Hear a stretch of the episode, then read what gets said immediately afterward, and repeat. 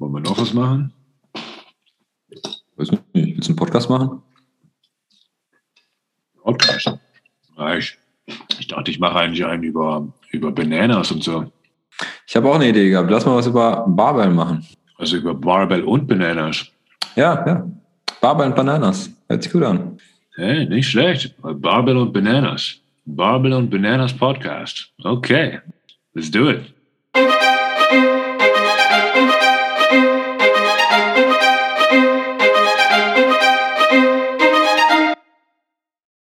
Hallo ihr Lieben, es ist mal wieder Zeit für eine neue Folge von eurem Lieblingsphysio-Podcast und für die erste Folge im Jahr 2023. Wir beiden vom Physio-Podcast wünschen euch auf jeden Fall einen guten Start in das Jahr 2023.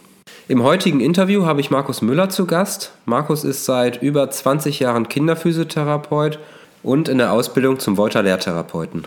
Ich durfte aufgrund eines glücklichen oder für mich glücklichen Zufalls Markus als Dozenten für Pädiatrie in meiner Physiotherapie-Ausbildung kennenlernen.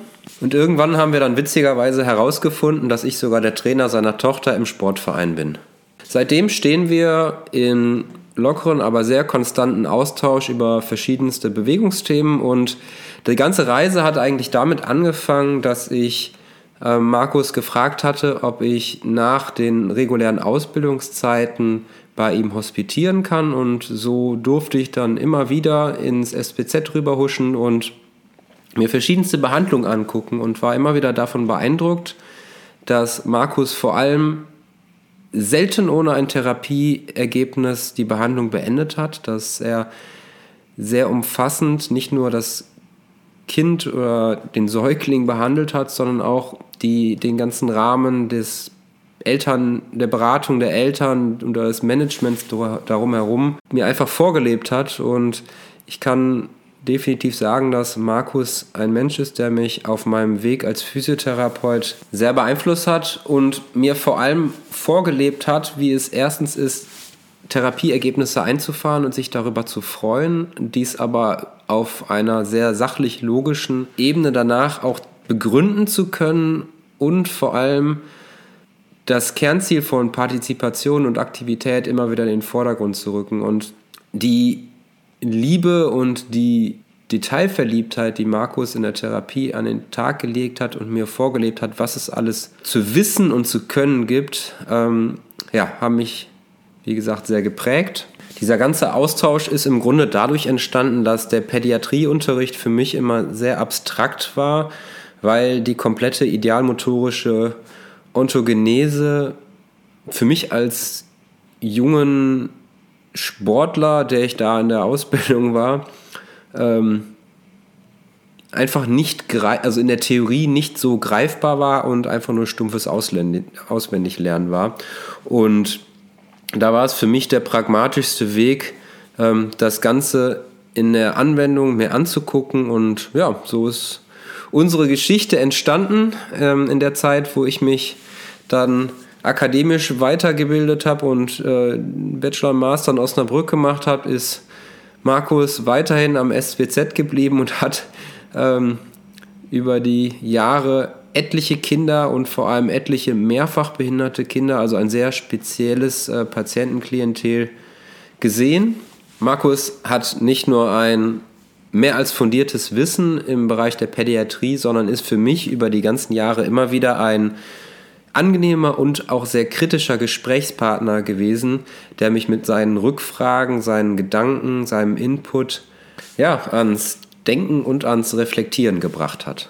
Wir sprechen in dieser Folge zuerst einmal über vergangene Zeiten und zwar über das Thema Kinderintensivstation und ähm, das hatte ich mir vor allem deswegen von Markus gewünscht, weil ich denke, dass das Thema Intensivstation und speziell die Kinderintensivstation für Menschen, aber natürlich im Speziellen nochmal auch uns Physiotherapeuten ein sehr krasser, ich sag mal, Grenzbereich ist. Zum einen, was die Spezialisierung angeht, aber natürlich auch die Verantwortung, der wir da stehen.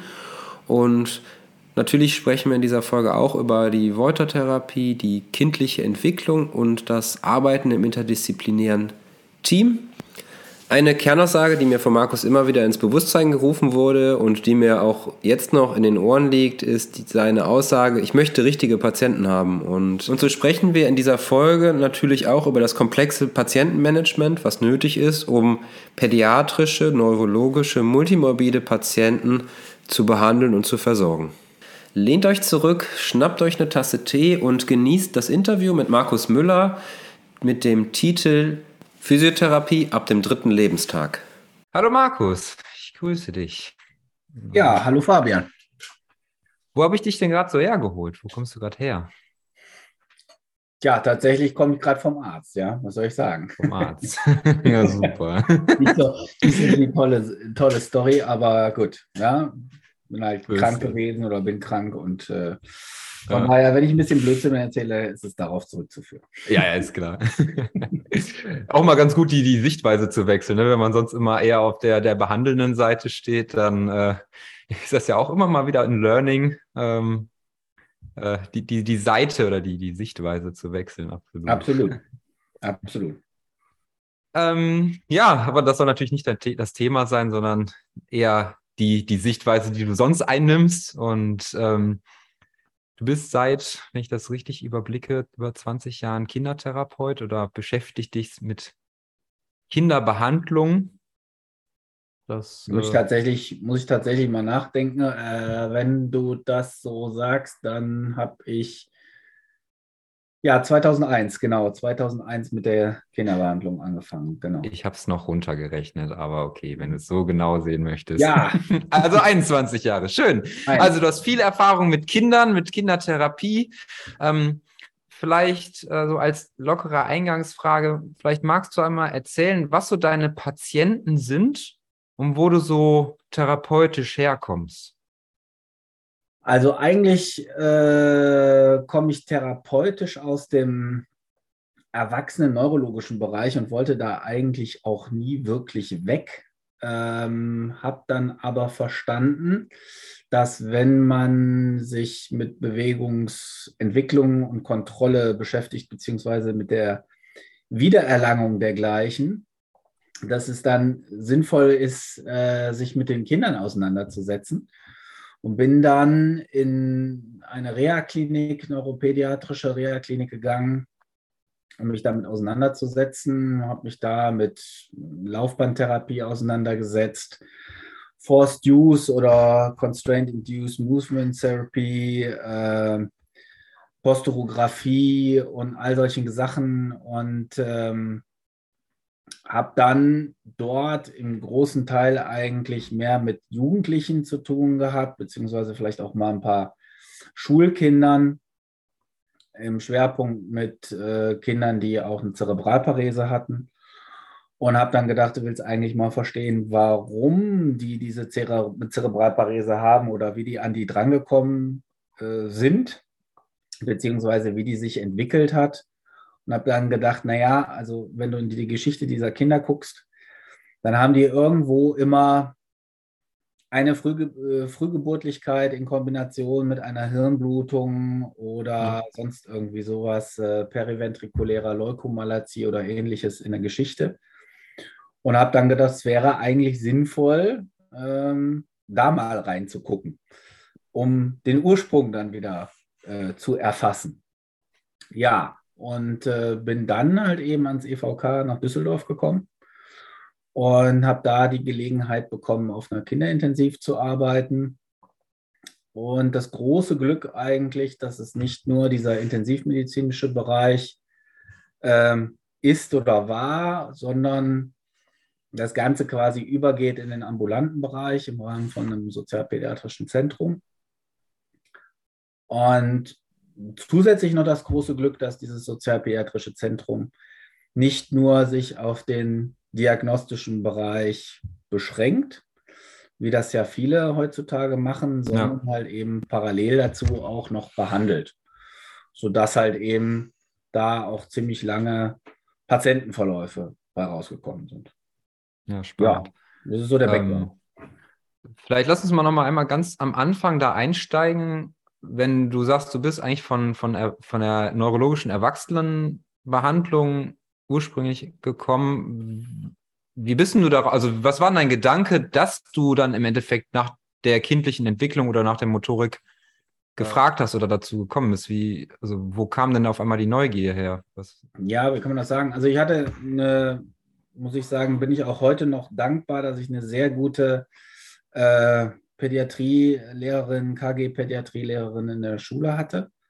Also in der Physioschule. In der Physioschule tatsächlich, mhm. ja. Und ähm, die hat eigentlich in Kombination mit der Dame, die uns dann in, in Neuro unterrichtet hat, ähm, hat man diese Parallelen immer gut sehen können. Ah, okay. Dass halt mhm. bestimmte Reflexe beispielsweise wiederkommen, wenn ich eine Hirnschädigung habe, dass äh, bestimmte Prozesse in der Haltungs- und Bewegungskontrolle eigentlich bei der Wiedergewinnung, sage ich mal, ähnlich oder gleich ablaufen wie beim Kind.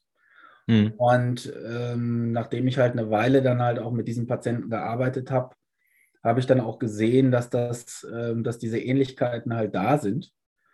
Und ich wollte es halt verstehen. Ja. Warum das so ist oder wie rum das funktioniert und welchen Hintergrund das hat, wie die Zusammenhänge sind. Und ähm, ich muss sagen, für mich habe ich das in der, in der Pädiatrie äh, sehr gut finden können. Das war eigentlich der Grund, warum ich da, ich sag mal, hereingeraten bin, weil eigentlich wollte ich da nie wirklich hin. Eigentlich war das so, dass ich im, im, im Zivildienst eigentlich noch gedacht habe, der, da hatten wir viele äh, Schlaganfallpatienten auf unserer Station liegen. Und äh, da ist eigentlich dieses Interesse erstmal erwachsen und dann war das eigentlich das Ding, ja.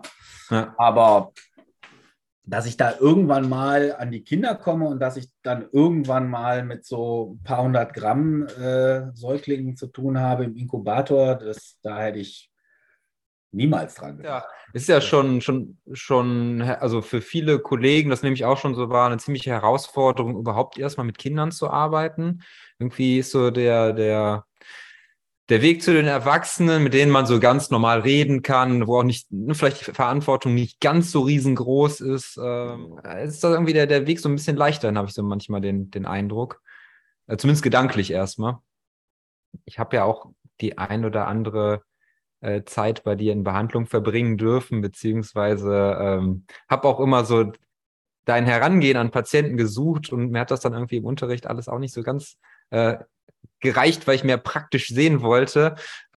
Ja, pädiatrischer Unterricht ist ja eh immer grausig. Das ja. ist abstrakt. Ich erinnere, also meine Mutter, ja, die hat mich ja da so aufgelassen, als ich mit der Baby Born in die Schule da rennen musste, weil wir an der Puppe üben mussten, wie ich mir von meiner Schwester da aussagen musste. Da habe ich ja mal ein halbes Jahr lang habe ich da Sprüche für gedrückt bekommen. äh, dafür, dass wir die dreimal benutzt haben, so gefühlt. Nee, aber was, ich, was, also was mir immer so hängen geblieben ist, wenn ich, wenn ich so mit dir gesprochen habe, ist halt immer so irgendwie dieser, diese Aussage, ich will Patienten haben. Also so, was, was, bei, was mich bei dir immer beeindruckt hat, so, also da ging es halt nicht darum, dass irgendwie ein Patient ein bisschen Nackenschmerzen hat und sich darüber beklagt, sondern das waren halt schon beeinträchtigte Menschen und zwar kleine. Und ähm, Patienten halt. Ja, Patienten, ja, Patienten. Ja gut, da muss aber erstmal klären oder Nullabgleich schaffen, was alles so Patient sein kann. Weil ich meine, wenn man so in die Praxen reinguckt, da ist halt ein Patient, der irgendwie ein bisschen Lymphdrainage braucht oder der irgendwie vielleicht echt ein bisschen Nackenschmerzen hat, ist ja eine gewisse andere Herausforderung, ohne da jetzt den Einzelnen in seinem, in seinem Leiden irgendwie ähm, zu beschränken, aber eine gewisse medizinische Komplexität äh, könnte unter Umständen anders ausschauen. Und äh, vielleicht magst du mal so ein bisschen beschreiben, was so, was sich so auf der Kinderintensiv so tummelt, so und also, na, was, wo, wo du mit halt mit, mit welchem Patientenklientel du so gearbeitet hast. Ja, Deine. also jetzt muss man sagen, ähm, Kinderintensiv, äh, wenn das jetzt andere Leute hören, dann ist es natürlich ein, ein breites Feld, wo alle möglichen Krankheitsbilder auftauchen. Ja.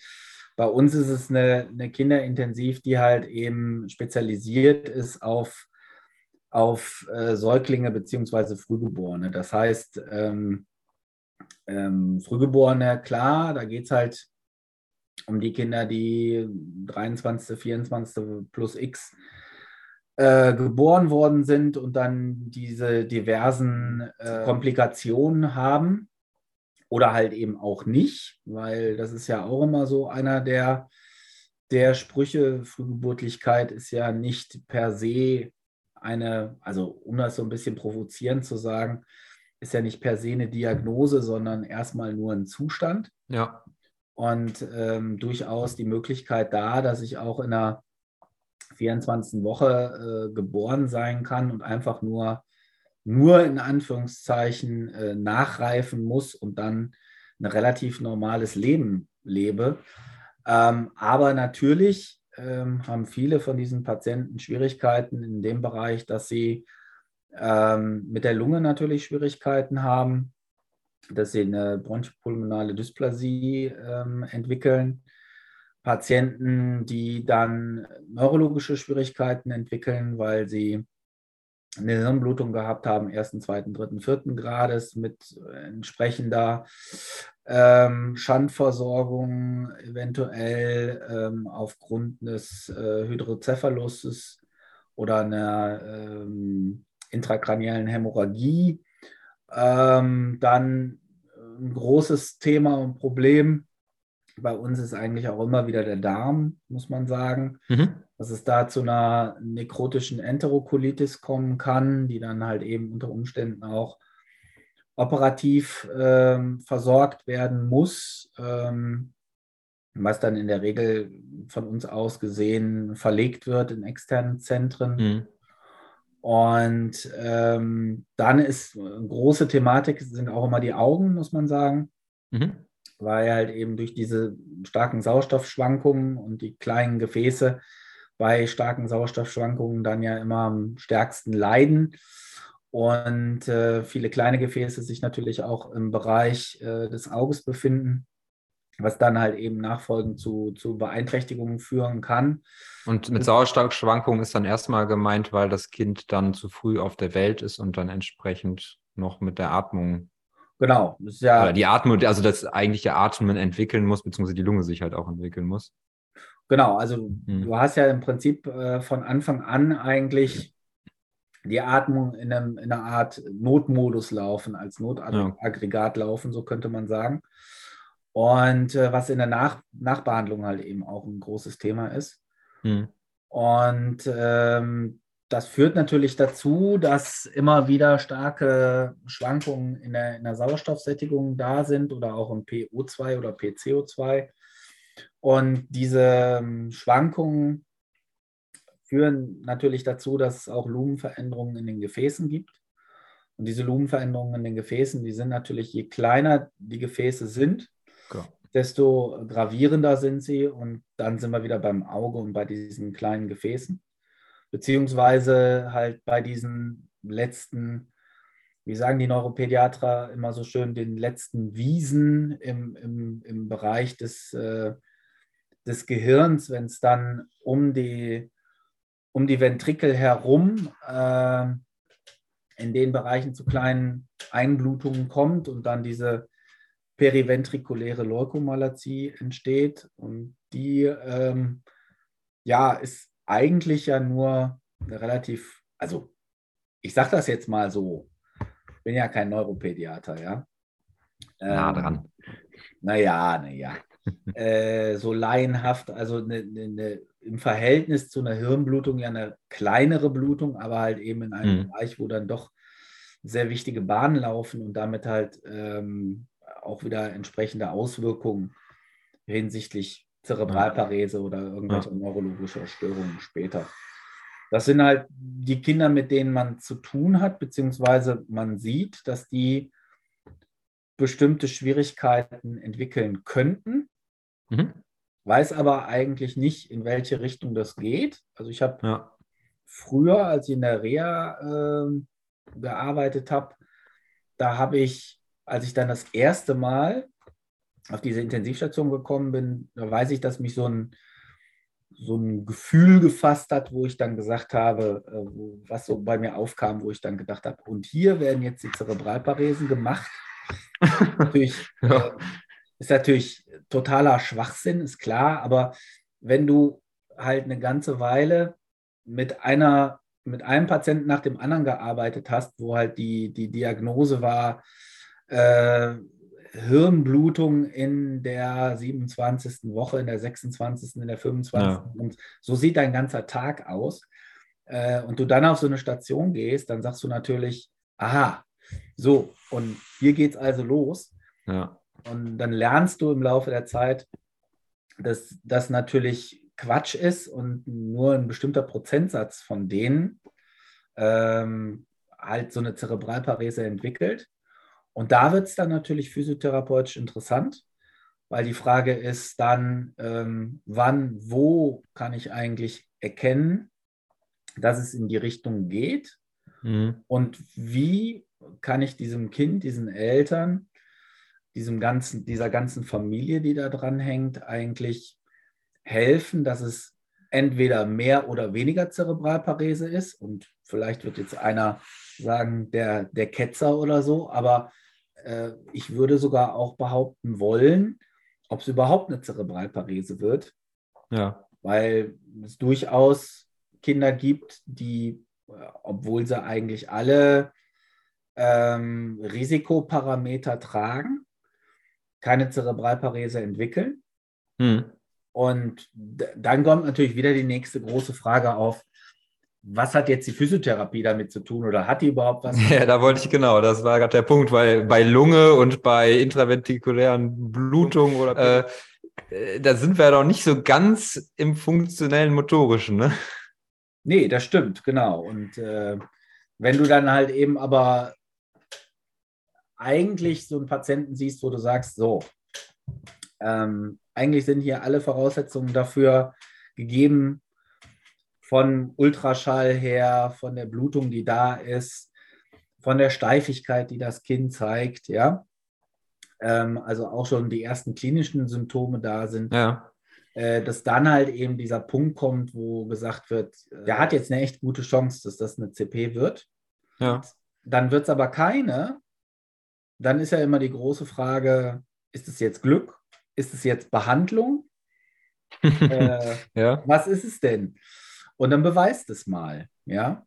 Das ist halt eine sehr schwierige Sache. Eigentlich ist es ganz leicht zu beweisen, weil wenn man den Patienten sich vorher anguckt und den Patienten sich nach der Behandlung anguckt, ganz einfache Retestverfahren, Hm. dann siehst du, dass der besser ist. Wenn Ja. du die, die, die Ontogenese als, als Maßstab nimmst. Ja. Aber das passiert ja mit Eltern, Kind und dir zusammen. Und die Eltern, die Eltern sind bei dir, das ist überhaupt gar nicht die Frage. Aber ob das dann halt eben das Umfeld und das Ganze drumherum so versteht, ist eine andere Sache. Ja, ja, absolut. Weil das heißt im Endeffekt, du hast, also ich sag mal, die Behandlung auf so einer Kinderintensivstation, die fängt ja relativ früh an, auch von der Physio-Seite, dass man so ein Kind mal sieht. Das mag ja schon der zweite, dritte Tag oder so sein, denke ich mal. Wenn ich mich da so ganz grau daran erinnere, ich meine, das sind schon ein paar Tage her, dass ich äh, da mit dir da rumgelaufen bin oder hinter dir herwatscheln durfte oder so ähnlich. Ja, sagen wir, Ähm. ähm, hängt, äh, hängt ein bisschen von der, von der Einschätzung des Ja. Arztes natürlich Ja. ab. Ähm, hängt von der, mh, äh, von der Schwangerschaftswoche ab, mit der Mhm. man da zu tun hat. Das ist sicherlich ab dem dritten Tag möglich und findet Mhm. auch schon mal statt. Ähm, ist natürlich so, dass in den ersten drei beziehungsweise zehn Tagen die Gefahr für eine Hirnblutung am größten ist Hm. damit, ähm, sag ich mal, meine, mein Bestreben an den Patienten dran zu gehen, auch ähm, so relativ ist, weil Ja. wenn, dann, wenn dann was ist, will man ja nicht unbedingt was damit zu tun haben und ähm, insofern muss ich da gar nicht unbedingt so ganz am Anfang dran. Hm. Aber wenn es natürlich so ist, dass, dass die sagen, naja, äh, hier ist es von der Atmung her knapp oder könnt ihr da von eurer Seite aus was tun, ähm, dann sind wir natürlich dabei und dann sind wir auch samstags oder sonntags oder sonst wann Ja. dabei. Ne? Ja. Ja, das ist auf jeden Fall eine kritische Zeit, die da, also wo, ne, wo du ja echt schon, wo du sehr, finde ich, sehr gut das so beschreibst. Ne? Ab, ab wann will ich da dran und äh, ab wann will ich denn auch einfach dann Gas geben, weil, wissen alle, ein Kind entwickelt sich in den ersten Jahren halt so unfassbar. Da will ich natürlich auch die ersten Stunden oder die ersten Tage auf jeden Fall mitnehmen und Input reingeben ins System, wenn, wenn ich da was rumreißen kann. wenn, wenn es halt so ist, dass du sagst, jetzt kann ich da schon auch was tun und bin nicht zu früh, ja. das ist das eine. Klar. Und das andere muss man auch sagen, äh, es gibt natürlich auch immer wieder leider ähm, Kinder, die auch versterben. Und ähm, wenn du dir darüber bewusst bist, wie sehr und wie intensiv eine Physiotherapie auch vitalisierend wirken kann, ja. dann ist auch manchmal die Frage, willst du da überhaupt noch dran? Das gibt mhm. auch die Situation. Und es gibt auch die Situation, dass du dann natürlich für dich selber eine Abwägung machen musst. Äh, arbeitest du jetzt da wirklich noch vitalisierend oder arbeitest du da mhm. einfach, mhm. ich sag jetzt mal, palliativ? Ja. Die Situation kommt natürlich auch vor. Klar, in dem Setting auf jeden Fall. Es ist nicht nur jeder, also es ist ja nicht so, dass da jeder Patientenverlauf so bilderbuchmäßig schön ist. Also absolut.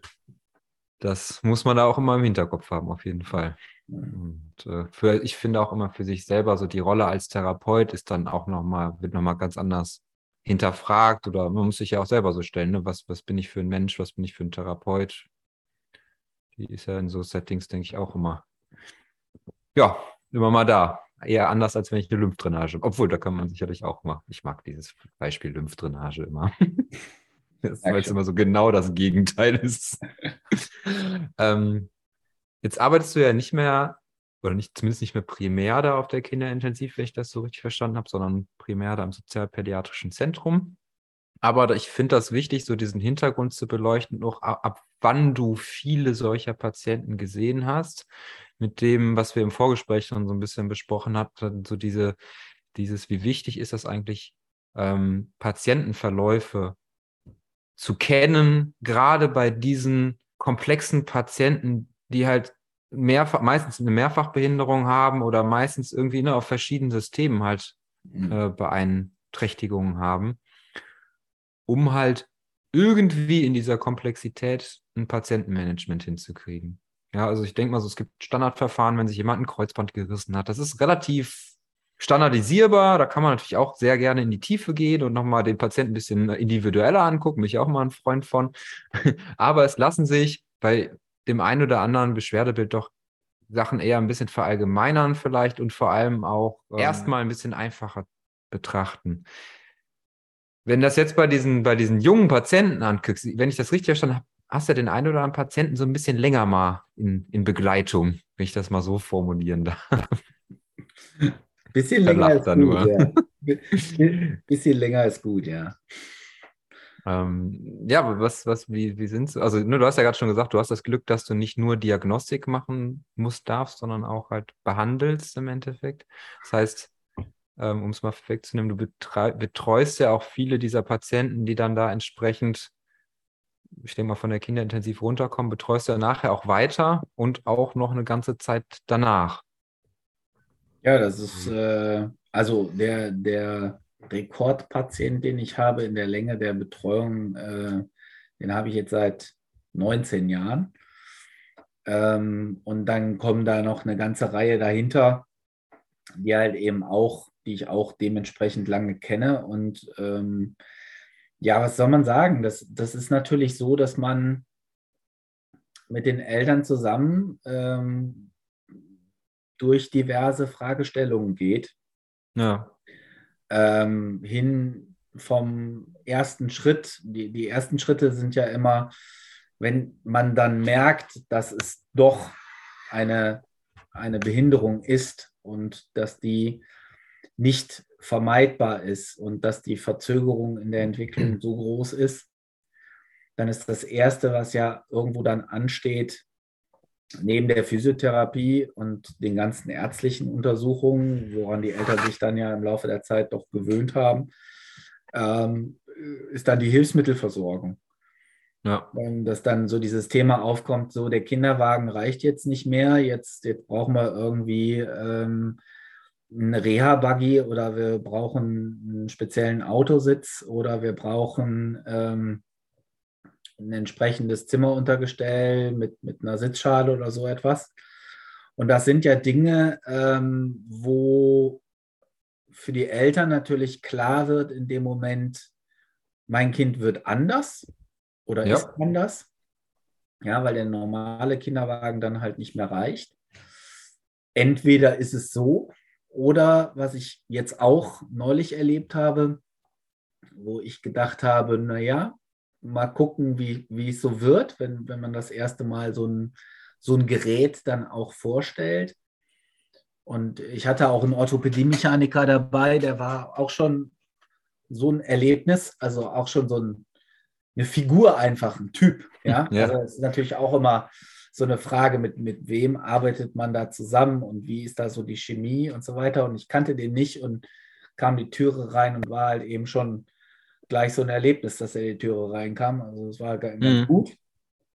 Und äh, bei der Mutter lief es dann ganz andersrum. Die hat sich total gefreut, dass sie ihr Kind dann mal in einer aufrecht sitzenden Position gesehen hat und gedacht hat, wow, jetzt kann ich ihn endlich mal an den Tisch setzen. Ja. Und ähm, das, das läuft halt so rum oder so rum. Und das ist natürlich so der erste Schritt. Und dann kommt der, dann kommt der nächste Schritt und dann ist die Frage Kindergarten. In, in, welchen, in welchen Kindergarten? Geht es in Ja. einen normalen Kindergarten? Muss es einer sein, der schon, ja, also integrativ sind die ja offiziell heutzutage alle. Aber das ist ja das, das ist ja das Label auf der einen Seite. Ja. Das andere ist ja, dass man dann doch weiß, welche Kindergärten kennen sich damit ein bisschen besser aus, welche kennen sich auch mit den schwerer betroffenen Kindern besser aus. Und dann stellt sich ja die große Frage, ja, wo soll es denn hingehen? Äh, Brauchen wir einen Integrationshelfer, brauchen wir keinen Integrationshelfer? Also das sind alles so Dinge, in die man natürlich mit eingebunden ist, parallel zu dem therapeutischen Prozess, wo dann natürlich auch immer die Frage ist, ähm, was kommt denn hier auch noch im therapeutischen Prozess? Mhm. Also es ist ja nicht nur, dass man dieses, dieses Management auf der einen Seite hat. Das ist ja reines, ich sage jetzt mal Patientenmanagement. Das hat ja für mich in dem Sinne nichts mit Behandlung zu tun. Ja. Das ist dieses ist der Kontext im Grunde. Also Ja, alles das, was drumherum Betreuung. Rahmen. drumherum, ja. Ja. Und dann ist auf der anderen Seite ja immer die, die therapeutische Frage, ähm, ja, was denkst du denn, ne, die man sich so selber dann stellt, was denkst du denn, was da jetzt noch so kommt im nächsten halben Jahr? Weil man muss ja so ein halbes, dreiviertel Jahr dann auch vorplanen. Ja. Und es ist ja dann auch äh, manchmal gar nicht so einfach. Und man Ja, lass, wenn wir da mal kurz einhaken, weil Ja. ich finde, das sind zwei wichtige Punkte. So einen Patienten findest du ja selten im Lehrbuch irgendwie. Also gerade, ne, deswegen wollte ich ja eigentlich auch so diese, diese, habe ich dieses Be- Beispiel mit dem Kreuzband oder sowas, ne? Also für solche Sachen findest du meistens im Lehrbuch so ein, so ein Schema oder irgendeinen Patienten, so ein Case Study, so ein, so ein Fallbeispiel, an dem du dich so langhangeln kannst. Da gibt es so ein Best Practice-Ding, wo du erstmal Sicherheit hast. Du musst dich natürlich davon lösen, wenn du irgendwie dann am Patienten bist und nochmal individuell gucken. Aber je komplexer so ein Patient wird, pädiatrisch, neurologisch, äh, mehrfach behindert, das sind ja, das sind ja auf einmal Schlagworte, wo eine einzelne Situation schon eine Herausforderung ist. Also, Da finde ich, ist Erfahrung ein riesen, riesen Ding, was du damit in die Waagschale werfen kannst, oder? Ja, auf jeden Fall, klar, gar keine Frage. Nur, ähm, ja, was ich ganz interessant finde, ist dein, mit deinem Kreuzbandpatienten, wenn ich da Mhm. mal kurz einhaken darf. Für mich ist ja immer so die Frage aus der pädiatrischen Sicht, warum reißt er sich das Kreuzband? Ja, ja, da kommen wir gleich noch drauf. Da kommen wir gleich noch drauf. Keine Sorge. Ich weiß, ich weiß, du kennst, du kennst mich ja. Ne? Also das ist, das ist die eine Sache, aber das hat, äh, das spielt halt in diesen pädiatrischen Bereich halt auch mit rein, weil äh, natürlich ist es so Best Practice, klar, gibt es in der Pädiatrie auch. Du hast auch äh, einen CP-Leitfaden, den du aufschlagen kannst und sagen kannst, ja, äh, Physiotherapie äh, so früh wie möglich, Ja, super. Botox so früh wie möglich, Hilfsmittel so früh wie möglich und, und, und. Äh, am Ende des Tages stehen aber die Eltern vor dir und fragen, ja, ja, Physiotherapie ist ja gut und schön, aber jetzt hier gibt es ja verschiedene. Genau. Welche denn? Ähm, oder in welcher Kombination denn? Äh, Botox ist ja gut und schön, aber äh, ab, ab wann denn, in welchen Muskel denn und diese Ja. ganzen Geschichten. Nicht, dass ich das jetzt entscheiden müsste, aber natürlich, wenn man eine enge Bindung zu den Menschen hätte, hat und ähm, die jede Woche sieht, ähm, dann fragen die einen diese Dinge natürlich auch. Und man kann das Kind ja dann auch gut einschätzen, weil man die Entwicklung des Kindes auch hat und den Verlauf des Kindes auch hat. Ja. Ja, das finde ich einen wichtigen Punkt. Also dieses, also ich meine, es ist ja, also es ist ja ein individueller Mensch. Also man kann ja auch keinen Algorithmus schaffen, wo man das vorhersehen kann, was passiert. Aber ich glaube, so diese Erfahrung mit dem, so viel ist oder so viel und so schnell ist da an Entwicklung gekommen. Das machen wir ja alle, wenn wir Patienten behandeln, dass wir aufgrund von dem, wie sich der Mensch gibt, auch eine versuchen, eine Prognose zu erstellen, aufgrund vieler Faktoren. Ja, also wenn es um eine traumatische Geschichte geht, wie groß, was für ein Ausmaß hat das Trauma überhaupt? Das beeinflusst ja auch, wie jemand da rauskommt, Vorerfahrung und so weiter. Und äh, ich glaube, das ist also ein, wichtig, also ein wichtiger Punkt, je mehr du halt die Entwi Überblick über die Entwicklung des Menschen hast. Das, äh, Ja, jetzt äh, komme ich ja nicht mehr umhin, dann das Wolterfass aufzumachen. ja, aber tu es. Ähm, das mache ich dann mal hier an der Stelle. Ähm, das ist äh, für mich natürlich, oder ist für mich die, die Therapie, die mir da in dieser ganzen Einschätzung der Dinge äh, und auch die Diagnostik, die danach gemacht wird, ähm, am meisten eigentlich hilft. Weil für mich die große Frage ist, ähm, oder so, so habe ich Professor Wolter verstanden, dass er sich die Patienten angeguckt hat und geguckt hat, okay, was hast denn du für eine Entwicklung gemacht? Ich sage jetzt mal im letzten halben Jahr. Ja. Wie, was, was hast du da erreicht? Und daraus kann man sich dann überlegen, okay, ähm, wie könnte das eventuell weitergehen? Wie sieht die Entwicklung deiner frühkindlichen Reflexologie aus? Ähm, Ja. also habe ich ein Frühgeborenes, was ich auf der Station kennengelernt habe, wo ich äh, beispielsweise Fußgreifreflexe getestet habe. Und diese Fußgreifreflexe waren nicht da. Und jetzt behandle ich dieses Kind und stelle fest, dass im Laufe der Zeit diese Fußgreifreflexe jetzt nicht in, in normaler Intensität da sind, aber nach und nach halt erscheinen. Und im Mhm. Kontext dazu sehe ich eventuell, dass ähm, in der Spontanmotorik auch ein Zugewinn ist. Dann kann ich diese Sachen irgendwo in ein Verhältnis zueinander setzen und kann zumindest eine Hypothese bilden, dahingehend, äh, dass ich sage, ich habe hier eine Chance. Oder aber. Und ich muss, sorry, aber und Mhm. ich muss dafür auch wissen, wofür ich die nachher brauche, diese Grundlagen, oder? ja, na klar, logisch. Kein- also ich, ich kann mir das halt angucken, wo jemand herkommt, aber ich muss auch wissen, wo die Person damit, genau wie im Greif, Greifreflex oder so, also wo das enden soll. Also es muss ja im Grunde einen Pfad geben in der Entwicklung. Den gibt es ja, klar, logisch. Ne? Also wenn ja, ich weiß nicht, ob das jedem so klar ist. Ja, gut, dann machen wir das mal an dem, dann können wir das ja an dem Fußgreifreflex gerade mal machen. Also, wenn ich einen Fußgreifreflex habe, dann gehe ich davon aus, dass der bei einem normal Neugeborenen ja da ist. Ich denke, das, das werden die, die, die Physios, die es hören, die werden das wissen. Und ähm, in der Regel sagt man, dass der halt eben mit neun Monaten verschwindet. Wobei, Hm. das ist die, die Waltezeit oder die, die Zeit, in der der aktiv ist, ähm, die man so im Buch lesen kann.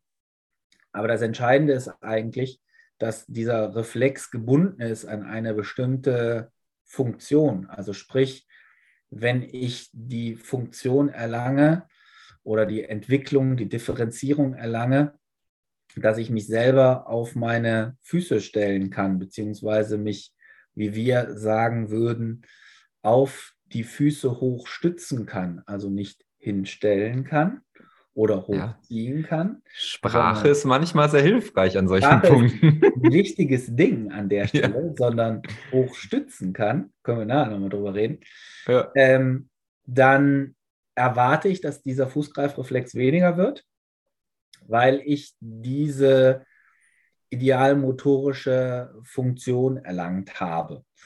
So, also das würde zusammengehören. Also sprich, wenn ich jetzt ein Kind habe, beispielsweise mit einer Trisomie 21, Hm. was wahrscheinlich aufgrund höchstwahrscheinlich, muss ja nicht generell so sein, aber höchstwahrscheinlich aufgrund seiner kognitiven Einschränkungen, wie gesagt, muss nicht generell der Fall sein, aber in den meisten Fällen wird es ja der Fall sein, dass dieses Kind sich dann später vertikalisieren wird, weil es später mhm. erst diesen Trieb haben wird, nach oben zu kommen. Dann wird auch der Fußgreifreflex erst später weg sein. Ja. Und ähm, diese, diese Dynamik, die da drin steckt, diese Zusammenhänge, die kann man sich halt eben angucken. Ja. Wenn ich jetzt ein Kind habe, was sich in so einer, ich sag jetzt mal ganz plump spastischen Entwicklung ist, dann sehe ich vielleicht, dass die Beine schon bei dem, bei dem Neugeborenen oder bei dem drei Monate alten Kind fest sind, steif sind und ich diesen Reflex auslöse und der ist nicht da. Ja. Und dann behandle ich das Kind und dann sehe ich aber, dass der Reflex nicht vollständig, aber zumindest in Teilen erscheint. Hm. Dann sagt mir das ja, dass irgendwo im zentralen Nervensystem eine Veränderung stattgefunden haben muss. Und zwar von kranial bis ganz nach kaudal in die Zehenspitzen hinein, weil ansonsten könnte dieser Reflex ja nicht erscheinen. Ja. Und wenn ich dann dazu sehe, dass ähm, dass sich in der Spontanmotorik auch was ändert. Also sprich, die Beine nicht mehr so steif sind, sondern danach in einer gebeugten Stellung gehalten werden können, beispielsweise gegen die Schwerkraft, wie man das bei einem drei Monate alten Kind erwarten würde. Dann sehe ich, aha, ich habe also eine Änderung in der Spontanmotorik. Ich habe eine Veränderung im Bereich der Reflexologie, also wahrscheinlich also auch eine Veränderung im Bereich des zentralen Nervensystems. Ja. Und damit muss ich in dieser eigentlich unabänderlichen Situation von ewiger Spastik, so wie ich das mal gelernt und gesagt bekommen habe, wenn Sie eine Zerebralparese haben, dann ist es eine Zerebralparese und bleibt immer eine Zerebralparese. Ja. Dann muss da also eine gewisse Veränderlichkeit ja drin sein. Und dann ist ja die Frage, wie sehr lässt sich diese Veränderlichkeit, ich sage jetzt mal, festhalten, also etablieren ja. bei diesem Kind. Und wenn das dann halt eben sich etablieren lässt, dann ist ja auch anzunehmen, dass ich da eine grundsätzliche Veränderung auf dieser zentralnervösen Ebene erlangt ja. habe. Stichwort Neuroplastizität, ne? Und also genau. da sehen wir ja, also wenn man sich so Bücher anguckt wie Neustart im Kopf, im Kopf von Norman Deutsch oder wo halt wirklich Geschichten erzählt werden, Fallbeispiele, wo man sich erstmal denkt, wie kann das denn sein, wenn das, also das geht gar nicht anders, als das Gehirn sich plastisch verändern kann, ähm, ist das ja ein riesen, riesen Fundus oder ein riesen, äh, riesen mega Startpunkt, überhaupt dann auch Therapie zu machen, wenn du dann der, auf der klinischen Seite dann entsprechend Veränderungen erzeugen, also bewirken kannst und reproduzierbar bewirken kannst. Dann ist es ja im Grunde nur eine Frage von wieder, sag ich mal ganz platt jetzt, von Wiederholung und Intensität und ähm, kultivieren, ähm, das auszubauen. Ähm, da sind wir genau an dem, an, dem, an dem Punkt, ja, wo ich also in meiner früheren Klinik ja immer, ne, war ein großes Thema repetitives Training. Mhm. Und äh, wenn du dann halt eben äh, in die, in die, in die Wolter-Sache reinguckst, dann wird ja immer gesagt, ja, immer dieses viermal am Tag und so weiter. Ja, genau daher kommt es halt, weil du äh, einfach siehst, wenn du das aktivierst. Und das war das Schöne an der Reha, das muss ich wirklich sagen. Mhm. Ähm, das werde ich nie vergessen, dass ich einen äh, kleinen jungen Mann hatte, im Alter von der hatte seinen Schlaganfall bekommen, also wirklich einen normalen, also normalen, normalen Schlaganfall im Alter von drei, dreieinhalb Monaten. Mhm. Und äh, den habe ich behandelt und habe den morgens direkt als erstes gehabt. Das war also eigentlich toll, weil der direkt danach komplett anders war. Also man hat einfach gesehen, dass er aus der Konvexität der Wirbelsäule rauskam, in der Mitte gelegen hat, dass er den Kopf zu beiden Seiten unabhängig von mhm. einer Neigung drehen konnte, dass er die Hände zusammengenommen hat und die wahrgenommen hat. Und man dann so gedacht hat, wow, ja, super, jetzt ja, hat sich ja tierisch was getan. Und das Schöne ja. an der Reha ist ja dann, dann äh, behandelst du deine anderen Patienten, läufst durch die Gegend und mittags läuft dir die Mutter mit dem Kinderwagen wieder über ja. die Füße. Äh, mit, dem, mit dem Effekt, dass du natürlich äh, in den Kinderwagen reinguckst und mal schaust, dann schaust du in diesen Kinderwagen rein und stellst fest, oh, der wird jetzt wieder schief. Mhm. Das geht jetzt wieder los. Also es war drei, vier Stunden her. Ja, also wenn, wenn, also ich kenne das auch von meinen Patienten, wenn ich, äh, wenn wir vom so also neuroathletisch oder neurozentriert arbeiten, heißt das ja, je nachdem, welche Vokabular man sich da nimmt und wir dann zum Beispiel Augenübungen machen oder mit der Zunge arbeiten oder auch ähm, über vestibuläre ähm, Aspekte von der Therapie reden, ähm, dass ähm, Patienten danach, wenn sie ein, zum Beispiel ein Augentraining gemacht haben, drei, vier Stunden, zwei, drei, vier Stunden, ähm, naja, ihren Kopf besser bewegen können, sich leichter durch den Raum bewegen können, vielleicht auch ein, ein anderes ein Ergebnis von einer neurologischen Untersuchung haben, wenn wir jetzt so eine, ähm, wo wir wirklich ja auch schwarz auf weiß dann sehen beim Patienten, ach, okay, der kann das irgendwie schneller, der kann das langsamer oder sowas. Und dann hält das so für, für vier Stündchen an. Und dann merken wir, dass einfach anscheinend die Aktivierung, die einfach zentral nervös stattgefunden hat, über das Endorgan Auge oder sowas, dass das halt wieder abnimmt. Und ab dem Punkt, klar, was will ich denn machen? Wenn ich so ein besseres Ergebnis habe, dann will ich doch den Input da wieder reingeben. Also das ist äh, bei, den, bei den Kindern so, es äh, gab auch Untersuchungen zugegeben im Kinderzentrum in München, die hatten sich dann diese, diese dass das halt eben drei, vier Stunden äh, anhält. Äh, bei den Erwachsenen ist es so, ähm, jetzt bezogen auf die Woltertherapie, dass wir da schon auch zum Teil andere ähm, Erfahrungen haben, dass es halt eben auch schon mal über Tage oder ah, ja. eine Woche mhm. auch anhalten kann. Ähm, beispielsweise ein Hemiparese-Patient mit, mit Schmerzen, der halt üblicherweise immer so seine, seine Schmerzmedikation nehmen muss, damit er irgendwie so durch die Woche durchkommt, dass der, wenn er zwei Behandlungen die Woche hat, halt äh, seine Medikamente nicht braucht, dass er ohne gar nicht. gar nicht braucht, genau. Ja also quasi ohne auskommt, äh, während wenn er halt eben die Therapie nicht hat, dass er dann ein bestimmtes Ausmaß an, an Schmerzmedikamenten einfach ja. nehmen muss. Ja. Was ich find, finde, was wir hier an der Stelle nochmal betonen müssen, weil das natürlich auch mal so ein Thema ist, so Dauerpatienten. es geht ja nicht darum, Pati Dauerpatienten sich ranzuziehen oder zu kultivieren, wie das ganz gerne mal in der einen oder anderen Praxis passiert, wo die Patienten sagen, ja, ich, also ich brauche auf jeden Fall zweimal meine Therapie, sonst komme ich nicht zurecht. Das sind ja schon auch Patienten, die einfach so massiv eingeschränkt sind, dass sie so viel, also wirklich massiv auch Unterstützung brauchen, weil sie gerade nicht sich eigenständig im Raum bewegen können oder, oder ihren Alltag ohne Unterstützung ähm, schaffen. Also wir reden jetzt nicht über einen normalen Patienten, der zweimal die Woche zur Therapie kommt, da wird ein bisschen an ihm rumgedrückt und dann geht es ihm wieder besser.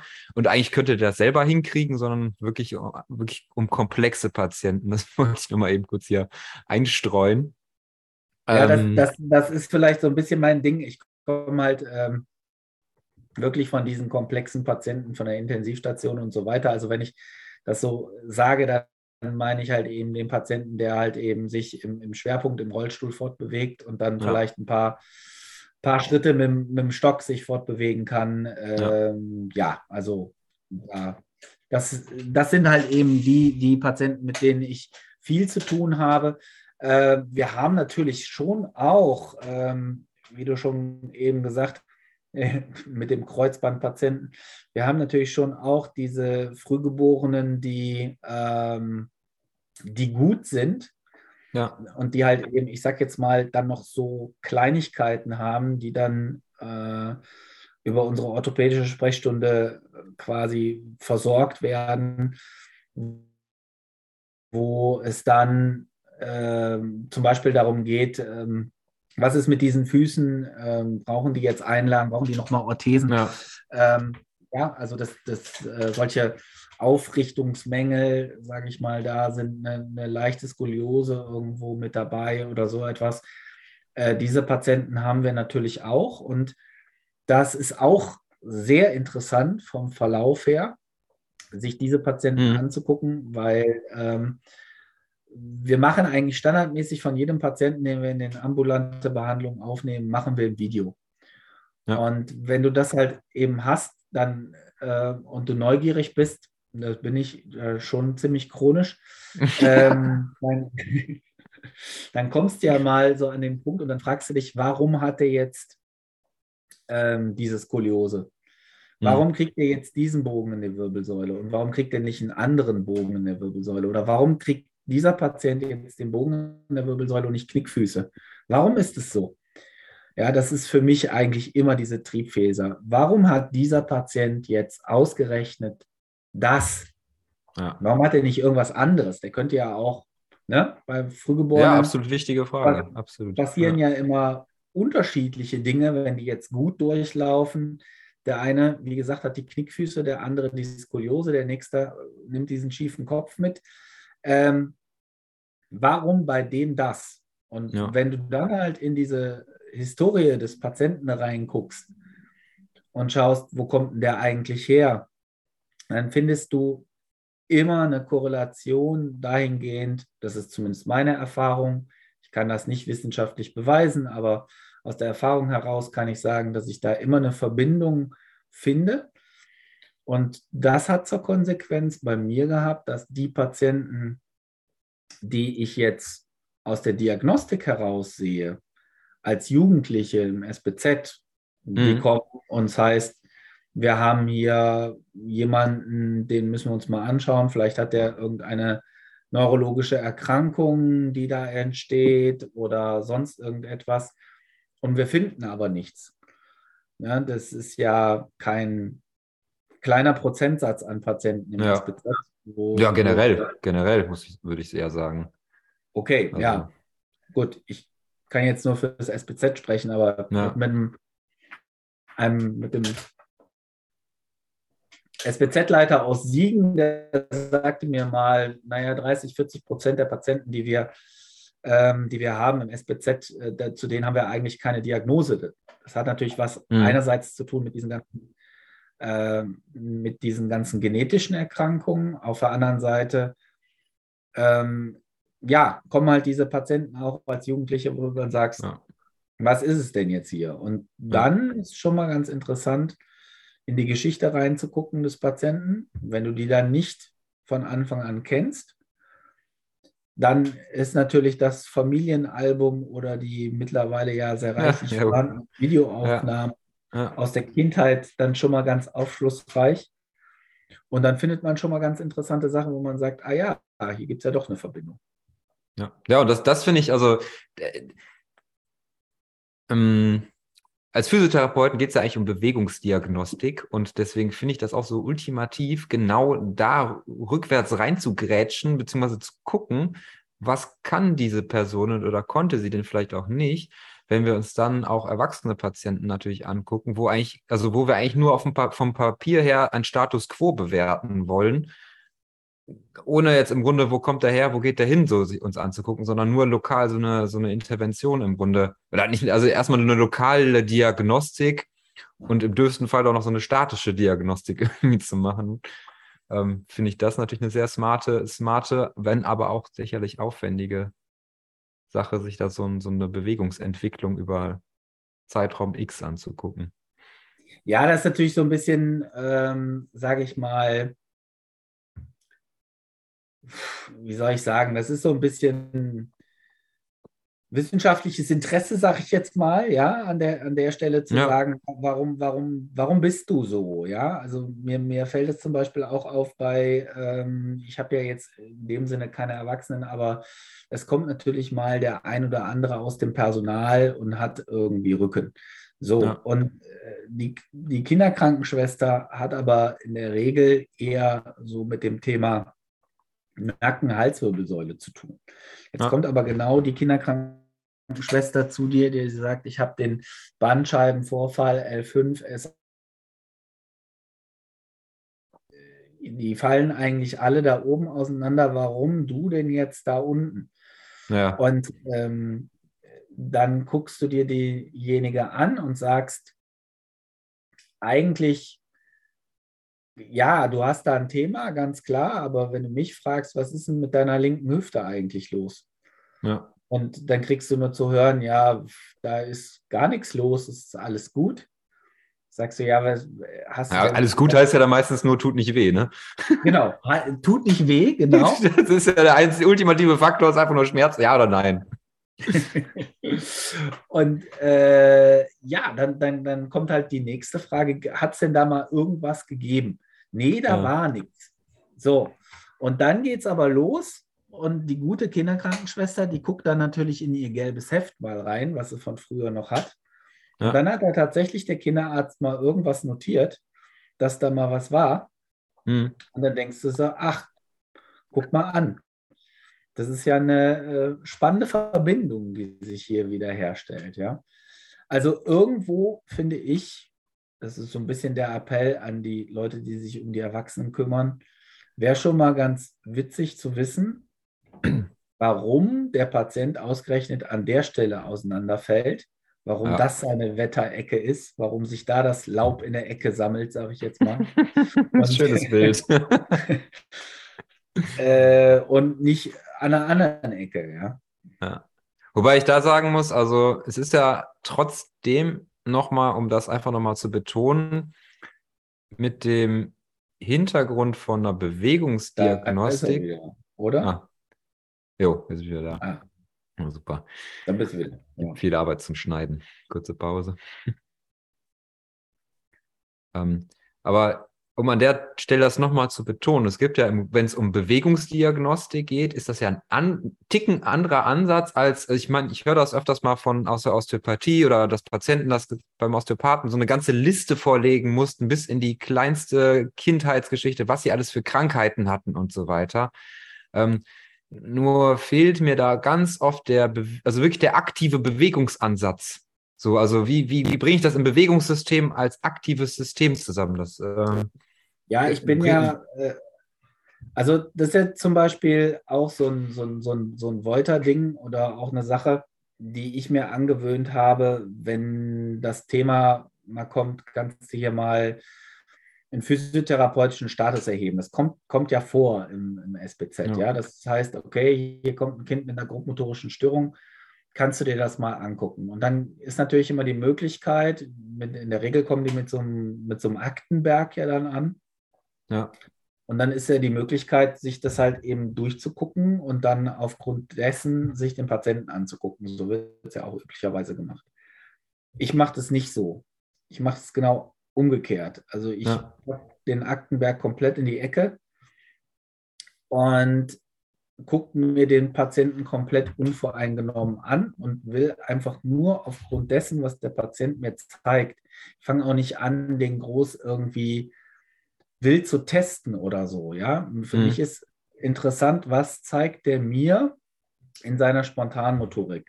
ja, Also so ein bisschen nach dem Motto, das Zentralnervensystem bzw. die Bewegung zeigt mir ja eigentlich, was das Problem des Patienten ist. Und Ja. aufgrund dessen, ja, weil du da die Erfahrung hast. Oder? weil ich, weil ich die Ontogenese habe. Ja. Ja, gut, aber die, die ist ja gekoppelt an eine praktische Erfahrung. Sonst muss ich ja im besten Fall Bausteine daraus nehmen oder Tests machen in irgendeiner Form, um so Haltepunkte erstmal zu haben, oder? Würde ich jetzt mal. Ja, sagen wir mal so.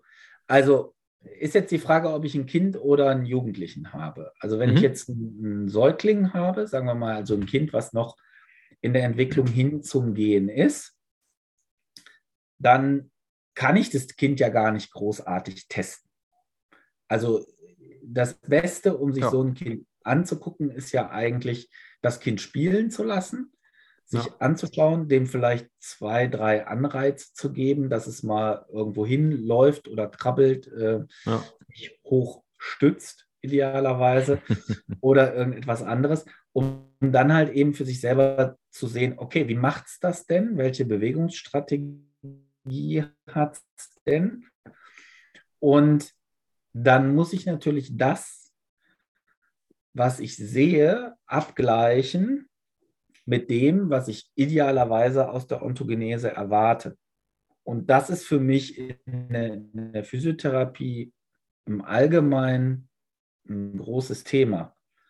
Dass die große Frage ist, wie sieht denn die Bewegung idealerweise aus? Jetzt Ja. kann ich sagen, ja, Moment, äh, das ist ja ein individuelles Ding. Aber wenn ich nicht irgendwo im Kopf habe, so sollte es idealerweise aussehen, dann weiß ich ja nicht, was ist eigentlich normal und was ist dann abweichend von normal. Und ja. danach gehe ich eigentlich vor. Wenn wir jetzt über ideale Bewegung sprechen, dann sprechen wir jetzt nicht über den idealen Tennisaufschlag. Ich meine, der kann sicherlich für die eine oder andere Person auch äh, entscheidend sein für den äh, späteren Werdegang. Aber ähm, es geht ja im Grunde um, um Entwicklung, um kindliche Entwicklung in der Ontogenese, also die ideale oder die erstmal, ja, die, die Buch, die Reihenform der, der, der, der Entwicklung, wie wir lernen von ich liege auf dem Rücken und kann nichts bis hin, ich laufe dann so mal ganz platt gesagt als Nicht-Fokus-Pädiater. Du weißt schon, welches Wort du gerade benutzt hast, wo ich natürlich reingrätschen muss. Wahrscheinlich. Du hast, das, du hast das Wort Lernen benutzt. Vielen Dank für die Vorlage. Ich, ja, ich wollte es eigentlich später einf einfließen lassen, aber wenn wir es jetzt schon mal so nutzen. Also es geht in der Entwicklungskinesiologie nicht primär nur um Lernen, habe ich äh, letztens irgendwann nochmal hervorgerufen bekommen, sondern da gibt es noch so ein paar andere Punkte, die man beachten darf in der idealtypischen oder idealmotorischen Entwicklung. Ja, das mit dem, äh, mit dem Lernen ist halt eigentlich das Ding, dass man ja irgendwo sich klar machen muss, dass wir zwar sehr hoch entwickelt, aber am Ende des Tages sind wir ja auch Säugetiere. Jo. Und ähm, das heißt, wir unsere Entwicklung folgt genetischen, einem genetisch determinierten Programm. Das ist einfach so. Ob ich jetzt in, in Japan groß werde oder in Mitteleuropa oder Inuit bin, ich werde, wenn ich eine normale, meine normale artspezifische Umgebung habe, dann werde ich auf die Füße kommen und zum Laufen kommen. Ja. Übrigens eine schöne Studie zu, die wir dann immer im, im Kurs bringen von, ich glaube, was ist das, von 1924 oder so, Ui. wo die, ja, schon ein bisschen länger her, aber so Sachen gibt es ja heutzutage auch nicht mehr. Nämlich, äh, da war, sind Forscher zu einem, zu einem Indianerstamm gegangen mhm. und hatten halt eine Gruppe von Indianern, die ähm, ja schon Kontakt hatte zu den weißen Siedlern, also halt eben mhm. die Kinder ausgepackt haben und sich normal haben frei entfalten lassen. Und von Kindern, die halt eben traditionell noch eingewickelt wurden und ja. dann hinten den Rücken geschnallt wurden. Und interessanterweise sind beide Gruppen von Kindern zum, im gleichen Alter ja. zum Laufen gekommen. Mhm. Also gut Deutsch, also mit neun Monaten wurden die ausgewickelt, das muss ich noch dazu sagen. Ja. Also muss man sagen, ob du jetzt dein Kind einwickelst oder nicht einwickelst, am Ende des Tages kommt es zum gleichen Zeitpunkt zum, zum Laufen, was, was ja, denke ich mal, insofern eine Erkenntnis ist, also dass man sagen kann, das folgt halt eben gewissen biologischen Prinzipien, so wie in unserer intrauterinen Entwicklung halt eben auch. Und ähm, deswegen lernen wir das halt nicht in dem Sinne, sondern das entwickelt sich halt. Ja, und es wird halt ein Kontext geschaffen, in dem wir das entwickeln können. Ja. Oder der, der Kontext ist da. Ja, das ist die Voraussetzung. Die Voraussetzung ja. ist, dass du deine, deine artspezifische Umgebung hat, ne? hast. Also wenn, das haben wir ja leider im SBZ auch, wenn du natürlich ein Kind in einen dunklen Raum einsperrst und mit dem Kind nicht sprichst und ja. dem nur zu essen gibst, damit das Kind überlebt, was wir tatsächlich haben, ähm, und dann dieses Kind da rausholst und in eine Pflegefamilie gibst, und du machst die erste Untersuchung, dann siehst du natürlich, dass dieses Kind äh, sowohl in seiner grobmotorischen, fallmotorischen, sprachlichen Entwicklung retardiert ist in allen Bereichen. Natürlich, vollkommen klar. Ja. Aber dann ist die große Frage bei uns ja immer, ähm, was machen wir denn jetzt an Therapie? Machen wir jetzt überhaupt Therapie oder nicht? Ja. Und tatsächlich ähm, ist es so, also habe ich das schon erlebt, dass dann halt eben einfach nur Pflegefamilie angesagt war. Mhm. Also artspezifisches, artspezifische Umgebung, normale Umgebung. Und das Kind sich dann einfach auch erstaunlich, also was heißt erstaunlich, aber halt eben sehr gut entwickelt hat. Ja. Und mit der Konsequenz, dass man dann erstmal von Therapien Abstand genommen hat und gesagt hat, naja, wir ja. gucken erstmal, kommen Sie mal in einem halben Jahr wieder. Also das sind alles Dinge, wo du sagst, okay, wir haben ein gewisses Programm. Wir brauchen aber auch eine gewisse, gewisse Umweltbedingungen, wie man so schön Ja. nach der ICF sagen würde, Ja. damit das halt eben dann auch entstehen kann. Und wenn ich jetzt nochmal auf dieses Thema Diagnostik zurückkomme und sage, der hat jetzt dreimal schon davon geredet, dass man sich hochstützen, hochziehen und aufstehen kann. Ja, was meint er denn damit eigentlich?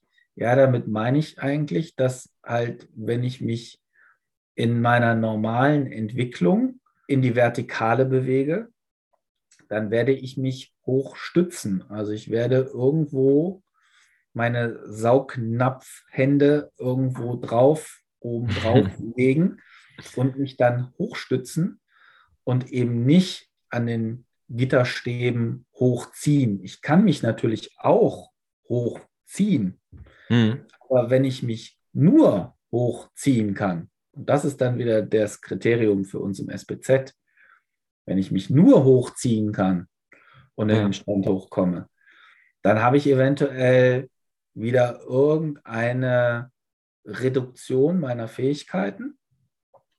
Das heißt, du schließt dann, also um mal kurz den Gedanken, den ich habe, äh, da reinzubringen, du schließt dann praktisch dann davon daraus, dass der ein, Handstütz vielleicht im, jetzt muss ich ein bisschen raten, äh, wann ist so ein Handstütz? Irgendwas Sechs zwischen der sechs, sechsten Monat. Auf der 50er Perzentile, um das genau zu Ja. nehmen. ähm, dass er den so ein bisschen geschludert hat. Nee, das würde das würd ich Oh, nicht das machen. geht nicht. das Mhm. das wäre mir zu weit. Äh, ich Ja. bleib, bleib bei dem, was ich sehe. Okay. Aber wenn ich sehe, dass das Kind beispielsweise ähm, sich nur hochziehen kann, Mhm. ähm, bedeutet das ja, dass die Fähigkeit, ähm, quasi einen Wechsel zu machen in der Muskelaktivität hin zu einem Mhm. distalen Punktum fixum Ja. reduziert ist und ich also eher nur zum Körper hinarbeiten kann. Ja. Dann würde ich vermuten, ja, oder dann wäre für mich als nächstes interessant, wie krabbelt das Kind denn? Wie kommt es Mhm. denn dahin? Krabbelt es überhaupt oder kriecht es auf dem, Bo auf dem, auf dem Bauch äh, nach vorne? Dann wüsste ich, okay, also die Stützfähigkeit ist reduziert. Es kann nicht auf dem langen Hebel stützen. Ja. Und dann kann es das natürlich auch nicht, wenn es sich hochstützen sollte. Deswegen zieht es sich hoch. Mhm. Also so kann man Die, sich die, Spa- die Frage ist ja jetzt so ein bisschen, also das ist ja jetzt, also für mich jetzt gerade zumindest eher so, ein, so eine intellektuelle Herangehensweise. Das Ja. Ziel des Hochziehens oder Hochstützens ist ja im Endeffekt, dass ich auf die Füße komme.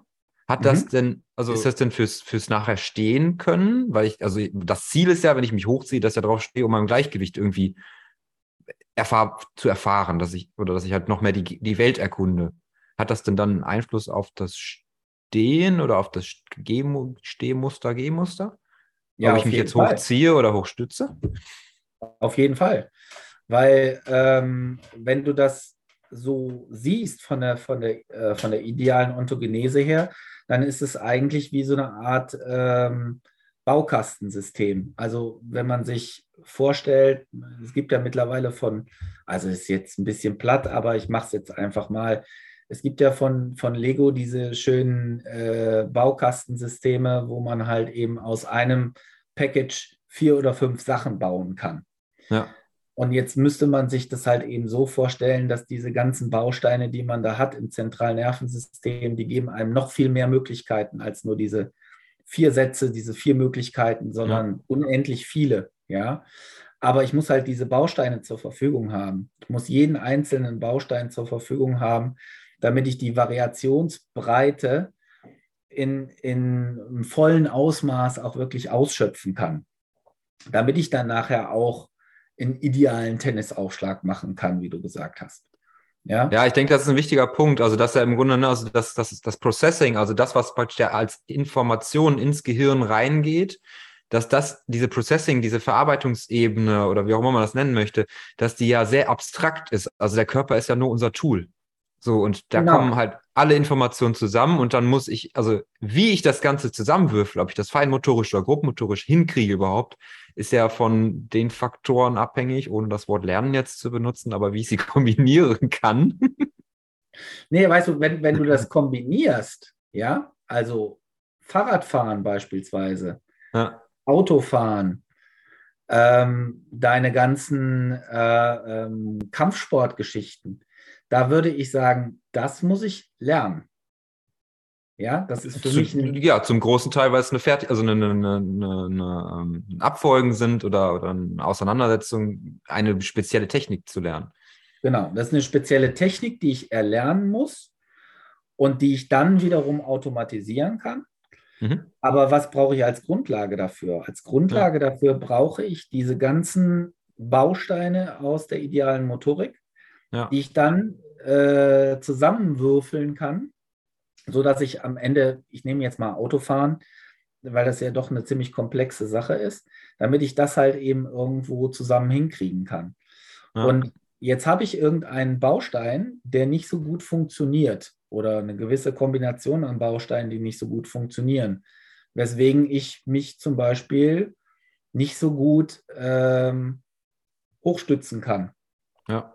Oder ein eine Reduktion habe im Bereich des Krabbelns, dann werde ich das nachher im Stehen merken, weil ich halt eben im Stehen dann beispielsweise eine Hyperlordose habe oder eine ventrale Beckenkippung oder Beckenflexion oder eine, eine Protraktion im Schultergürtel oder so etwas. Ja. Die Frage ist ja, warum hat das Kind, was eigentlich bisher keine keine Auswirkungen gehabt hat durch einen Beruf, durch vieles Sitzen oder so, das ja. zwei-, dreijährige Kind, warum hat das bestimmte motorische Auffälligkeiten? Warum ist es da? Ja, das kann ja nur irgendwo vom Anfang her kommen, dass ja. da irgendwo ein Thema war. Dann sagen wir, ja, gut, hat ja keine Schmerzen, hat keine Probleme, ist halt so. Wenn ich an, ich habe eine, eine Mutter, die ist Fahrschullehrerin, hm. sagt mir, ähm, es, Markus, es wird immer schwerer. Ich sage so, was wird immer schwerer? Es wird immer schwerer, die Leute dazu zu kriegen, dass die ihren Führerschein kriegen, weil diese ganze Koordinationsfähigkeit immer mehr nachlässt. Mhm. Und das passt wiederum zu dem, was wir sehen, ähm, sowohl im SBZ hm. als auch, ähm, sage ich jetzt mal, in, in, Kindergarten oder Grundschule. Ja, wobei man da mal so ein bisschen, da bin ich immer ein bisschen, da bin ich immer so ein bisschen vorsichtig, weil das ist ja schon so, ne, wenn man sich so das Gesetz der kleinen Zahl so anguckt, so ähm, Inseln, die man sich anguckt, die, die Sensitivität, mit der ich sowas messe, also mit der ich Motorik messe, Aufmerksamkeit messe, Koordination messe. Das kann ich ja beobachten, aber wenn ich jetzt so von einem, von einem eher wissenschaftlichen Punkt drauf gucke, ist das ja erstmal die Beobachtung der kleinen Gruppe, die ich mir anschaue. Aber ich müsste das ja standardisiert irgendwie testen. es gibt ja zum Beispiel in Düsseldorf diese Check und äh, äh Check und Recheck, diese ähm, motorische ähm, ähm, Testung der, boah, ich glaube, fünfte Klasse wird getestet und zweite. Und ich habe das äh, während des äh, FSJs mal mitmachen dürfen und dann auch entsprechend mit den Leuten, die das halt initiiert haben, sprechen können. Und die haben zum Beispiel, zumindest in der Zeit, wo, wo ich da jetzt 2009 da gearbeitet hat, haben die auf der großen Masse dann keine so extremen Verschlechterungen von motorischen Fähigkeiten gesehen. Das fand ich dann ganz spannend, weil man ganz oft dieses, dieses, dieses Bauchgefühl da dann im Grunde ja auch Aber so. Verschlechterung in, in, in welchem Verhältnis? Also Verschlechterung in den, in den letzten zwei, drei, fünf Jahren oder Verschlechterung in den letzten 10, 15, 20 Jahren? Das war eher ein längerer Zeitraum, ich kann es ja jetzt gerade nicht sagen und äh, dass man dann natürlich sich da nochmal angucken muss, in welchen, auf welchen Ebenen. Also geht es jetzt um Laufen, geht es jetzt um Rückwärtslaufen. Ne? Also ich finde, das ist einfach eine sehr, also da müsste man sich die, die Daten von dem Check und Recheck nochmal angucken. Aber das finde ich, finde ich halt, um das mal eben so aus dem Bauch raus zu beantworten, halt eine sehr komplexe Sache, weil man natürlich verschiedene Fähigkeiten auf verschiedenen Ebenen testet und das im Verlauf eigentlich machen müsste, um wirklich zu gucken, können die jetzt aufgrund der, ähm, aufgrund motorischer Einschränkungen nicht mehr ähm, so gut Autofahren lernen oder liegt das vielleicht an irgendwelchen anderen Faktoren? Vielleicht ist es auch einfach so, dass die Autos so viel ähm, mehr automatisch machen, dass wir gar nicht mehr so viel überschalten und so nachdenken müssen. Und dann nimmt uns das einfach ab. Und ich vertraue dem Ding schon. Und das hat gar nichts mit mir selber als Person zu tun, aber ich vertraue dem Ding, dass es alleine um die Ecke lenkt, so ungefähr. Also von dem, was, was sie mir erzählt, scheint es eher ein bisschen an, den, an, den, an der Motorik zu hängen. Aber Hm. wie gesagt, ähm, ich komme da drauf oder ich, ich traue mich das eigentlich nur deswegen zu sagen, weil natürlich ähm, eigentlich ein bisschen die Frage ist, warum wir im SBZ so viel zu tun haben. Weil ja. Normalerweise müssten wir ja immer weniger zu tun haben, weil wir haben eigentlich immer weniger Kind pro Frau, wenn ich das jetzt mal Ja. Äh, statistisch betrachte. Und das müsste ja so sein, dass wir in diesem Bereich eigentlich immer weniger zu tun haben. Ja, vielleicht nochmal, ähm, um den Bogen so ein bisschen zu spannen und auch so langsam äh, ein Ende in Sichtweite zu machen.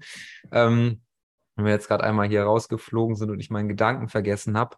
Ähm, zwei Sachen, die, die mich nochmal so interessieren würden. Einmal ähm, funktionelle Ketten.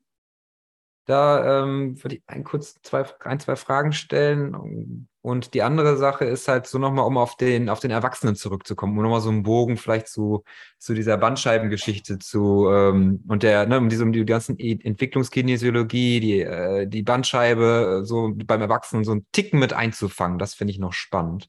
Also es gibt ja von dem Thomas Myers das ähm, Buch Anatomy Trains, in dem da sehr schön illustriert wird, wie Bewegung durch unseren Körper durchlaufen kann. Und das ist ja beim Myers sehr stark an, an Bindegewebe, an Faszien, an myofaszialen Leitbahnen, so nennt er das, beschrieben. Und es gibt halt so stilisierte Linien, eine oberflächliche ähm, Frontallinie und egal, was das jetzt im Makroanatomischen bedeutet, aber ähm, wenn wir das Ganze mal ein bisschen mehr zentralnervös betrachten, das finde ich eigentlich ganz als Gedankenspiel so ganz interessant, ist es ja im Grunde so, dass wir, was Motorik angeht, verschiedene Muster haben, die ablaufen, damit wir Dinge machen, um das Wort lernen zu um, umschiffen. Also im Grunde haben wir über die Entwicklungskinesiologie gewisse Programme, die ablaufen, wie auch bei in der großen Bewegung vielleicht durch myofasziale Leitbahnen im Grunde Bewegung durch uns durchläuft. Wenn wir das jetzt mal ähm, oder mehr auf der zentralnervösen Geschichte anguckst, würdest du sagen, dass es so eine Art funktionelle Kette im Körper gibt? Einmal was das Fasziale angeht oder halt diese, diese Muskelzusammenhänge oder wie ist so dein Gedanke aus deiner, mit deiner Brille da, da drauf? Also äh, ich würde sagen, es gibt einfach immer bestimmte Teile, die zueinander gehören und die zueinander in einer bestimmten Beziehung zueinander stehen müssen, Hm. in einer bestimmten Differenzierungsstufe. So, das jetzt, hört sich jetzt total abstrakt an. Also, was, was meine ich damit? Also, ich meine damit, dass du, wenn du drei Monate alt bist, sage ich jetzt mal, Ja. und du hast das Bestreben, als Kind oder als Säugling dich im Raum zu orientieren. So, du willst fixieren, verfolgen, du willst aber auch schon in einer höheren Raumebene dich orientieren, in der Bauchlage beispielsweise. Ja. Dann brauchst du dazu ein bestimmtes Bewegungsmuster. Sonst funktioniert das nicht. Also du hast dieses Bestreben, das ist das, was grundsätzlich als erstes da sein muss, diese Motivation. Und dazu brauchst du ein bestimmtes Haltungs- und Bewegungshintergrund. Ja. Und der würde in dem Moment so aussehen, dass du auf deinen Epikondylen des Humerus stützen können musst und auf deiner Symphyse stützen können musst, deine Wirbelsäule in der Mitte halten können musst, dein Becken ähm, extendiert, würden wir nennen, würden wir Ja. das nennen, oder meine Physiotherapie-Schüler würden sagen, aufgerichtet halten musst. Und dann kannst du den Kopf außerhalb der Stützbasis frei bewegen und dich im Raum orientieren. Ja. So, das sind also unterschiedliche, ich sage jetzt mal Gelenkkomponenten oder wir würden von Kinesiologie sprechen, gewisse Bewegungsvoraussetzungen, die du haben musst, damit du diese Raumorientierung hinbekommen kannst. Und ähm, wenn du das nicht zur Verfügung hast, dann sind wir wieder bei unserer Pathologie, ja. dann wirst du auch versuchen, irgendwie hochzukommen. Dann wirst du aber, wenn du normal motiviert bist, dann wirst du aber irgendwelche Ersatzmechanismen ja. ähm, bahnen bei dir selbst, etablieren bei dir selbst, um das irgendwie hinzubekommen. Also den, den Kopf in den Nacken nehmen, die Arme strecken, dich, dich überstrecken oder sonst irgendwas. Und insofern ist da natürlich auch eine Verbindung von diesen Funktionsketten, wenn du so willst. Ja. Äh, ich muss diese, diese Sachen irgendwie so zusammenschalten. Nur das, was halt eben das Wichtige daran ist, ist nicht, dass ich die Ketten zusammengeschaltet kriege, ja. sondern das Wichtige ist im ersten Schritt, dass ich motiviert bin, das zu tun. Ja. Weil ansonsten wird diese Kette gar nicht in irgendeiner Form in Erscheinung treten. Und das Zweite ist, dass mein Körper mir diese einzelnen zueinander gehörigen Gelenkkomponenten zur Verfügung stellt. Und damit das zur Verfügung gestellt werden kann, brauche ich eine gewisse muskuläre Aktivität und brauche auch eine gewisse äh, neuronale Aktivität bezogen auf Afferenz und Efferenz, weil in ja. dem Moment, wo ich in so einem Ellbogenstütz meinen Kopf bewege, ist das ja eine hochdynamische Situation. Ja absolut. Ich finde, das ist irgendwie, also wenn das, wenn es jetzt schon auf den Punkt formulierst, das finde ich ist das, was in diesem im Bereich so einer passiveren Faszientherapie, wenn man das mal so klischeemäßig sagen müsste, sehr untergeht. Also da gibt es halt diese Kette, aber dass das halt ein massiver Austausch ist, die ganze Zeit ja im Endeffekt. Es läuft ja remote durch, die ganze Zeit. Das äh, fehlt mir dann manchmal so ein bisschen. Du hast, da, du hast da eine, eine andauernde Afferenz-Efferenz-Schleife natürlich. Ja. Also, wenn man sich das, wenn man sich das von der Mechanik her vorstellt, dann muss man ja sagen, das Kind mit drei Monaten, wenn ich das jetzt mal so betrachte, das hat nichts Schwereres an seinem Körper als den Kopf. Ja. Und kann aber diesen Kopf außerhalb der Stützbasis äh, balancieren, halten. Ja. Was ja ein Wahnsinn ist, weil das bedeutet, dass ich am anderen Ende der Wirbelsäule, sprich am Becken, eine entsprechend gegenläufige Kraft haben muss, weil ansonsten ja. kann das gar nicht funktionieren. Ja. Und wer stellt mir diese Kraft zur Verfügung? Na, die Bauchmuskulatur. Ja. Mit wem ist die Bauchmuskulatur verbunden? Na, mit der Atemmuskulatur. Mit wem ist die Atemmuskulatur verbunden und die Bauchmuskulatur verbunden? Mit der stützenden Muskulatur. Äh, direkte Verbindungen faszial. Ja? ja? Das heißt, ich habe diese direkten Verbindungen ineinander. Und jetzt ist aber ja das Thema, dass das Kind ja nicht nur den Kopf hält, sondern es will ja im Raum sich orientieren und bewegen. Das heißt, in dem Moment, wo es nur ein Mühe seinen Kopf dreht, bedeutet das ja für die gesamte Wirbelsäule, Freunde der Sonne, autochtone Muskulatur, bitte alles wieder neu regulieren, Bauchmuskulatur, das Ganze wieder neu regulieren. Ja. Und jetzt nimmt das Kind ja in der Regel die ganze Zeit Kontakt mit seiner Mutter auf. Ja. Oder im Raum zu irgendwas, was interessant ist. Das heißt, es läuft ja die ganze Zeit auf dieser Afferenz-Efferenz-Ebene die ganze Zeit hin und her ab und muss eigentlich dem Kind fließend zur Verfügung stehen. Und deswegen ist es bei mir halt eben auch so, dass ich mit diesen ganzen passiven Techniken relativ ja. wenig anfangen kann oder Schwierigkeiten bekomme. Die sind hilfreich, gar keine Frage. Ähm, aber du musst ja dieses Zusammenspiel fließend ja. zur Verfügung haben. Das ist ja das, was eigentlich anzustreben ist. Würdest du sagen, dass das das Problem bei den erwachsenen Patienten ist, um dann mal so ein bisschen die, die Schleife dann nochmal zu kriegen? Ähm, wenn wir über die Kinderkrankenschwester nachdenken, die ihren Bandscheibenvorfall äh, da irgendwo hatte, dass diese Abrufbarkeit zwischen Afferenz und Efferenz im Bewegungsapparat im Grunde nicht so gut abgestimmt ist, dass vielleicht an der einen oder anderen Stelle die bei der 6000. Bewegung bücken oder drehen oder was auch immer oder einfach nur generell benutzen Hüfte, Becken, Lendenwirbelsäule, dass da einfach über die Zeit, ähm, naja, keine ganz so geschmierte Bewegung durchläuft oder vielleicht ein grundlegender Baustein so ein bisschen unkoordinierter ist, der dann zu der Pathologie führt? Ähm, ich, ich glaube, dass ähm, da sind wir wieder bei der Wetterecke, ja, oder der, der Sollbruchstelle. Ich bin der festen Überzeugung, dass du, um die Krankenschwester zu nehmen, oder meinen Kumpel vom, vom Volleyball, ja, mit dem ich jahrelang hochklassig mhm. zusammengespielt habe, der irgendwann sagt, jetzt ist die Hüfte kaputt ist aber jünger als ich. Warum ist bei dem die Hüfte kaputt und ja. bei mir nicht?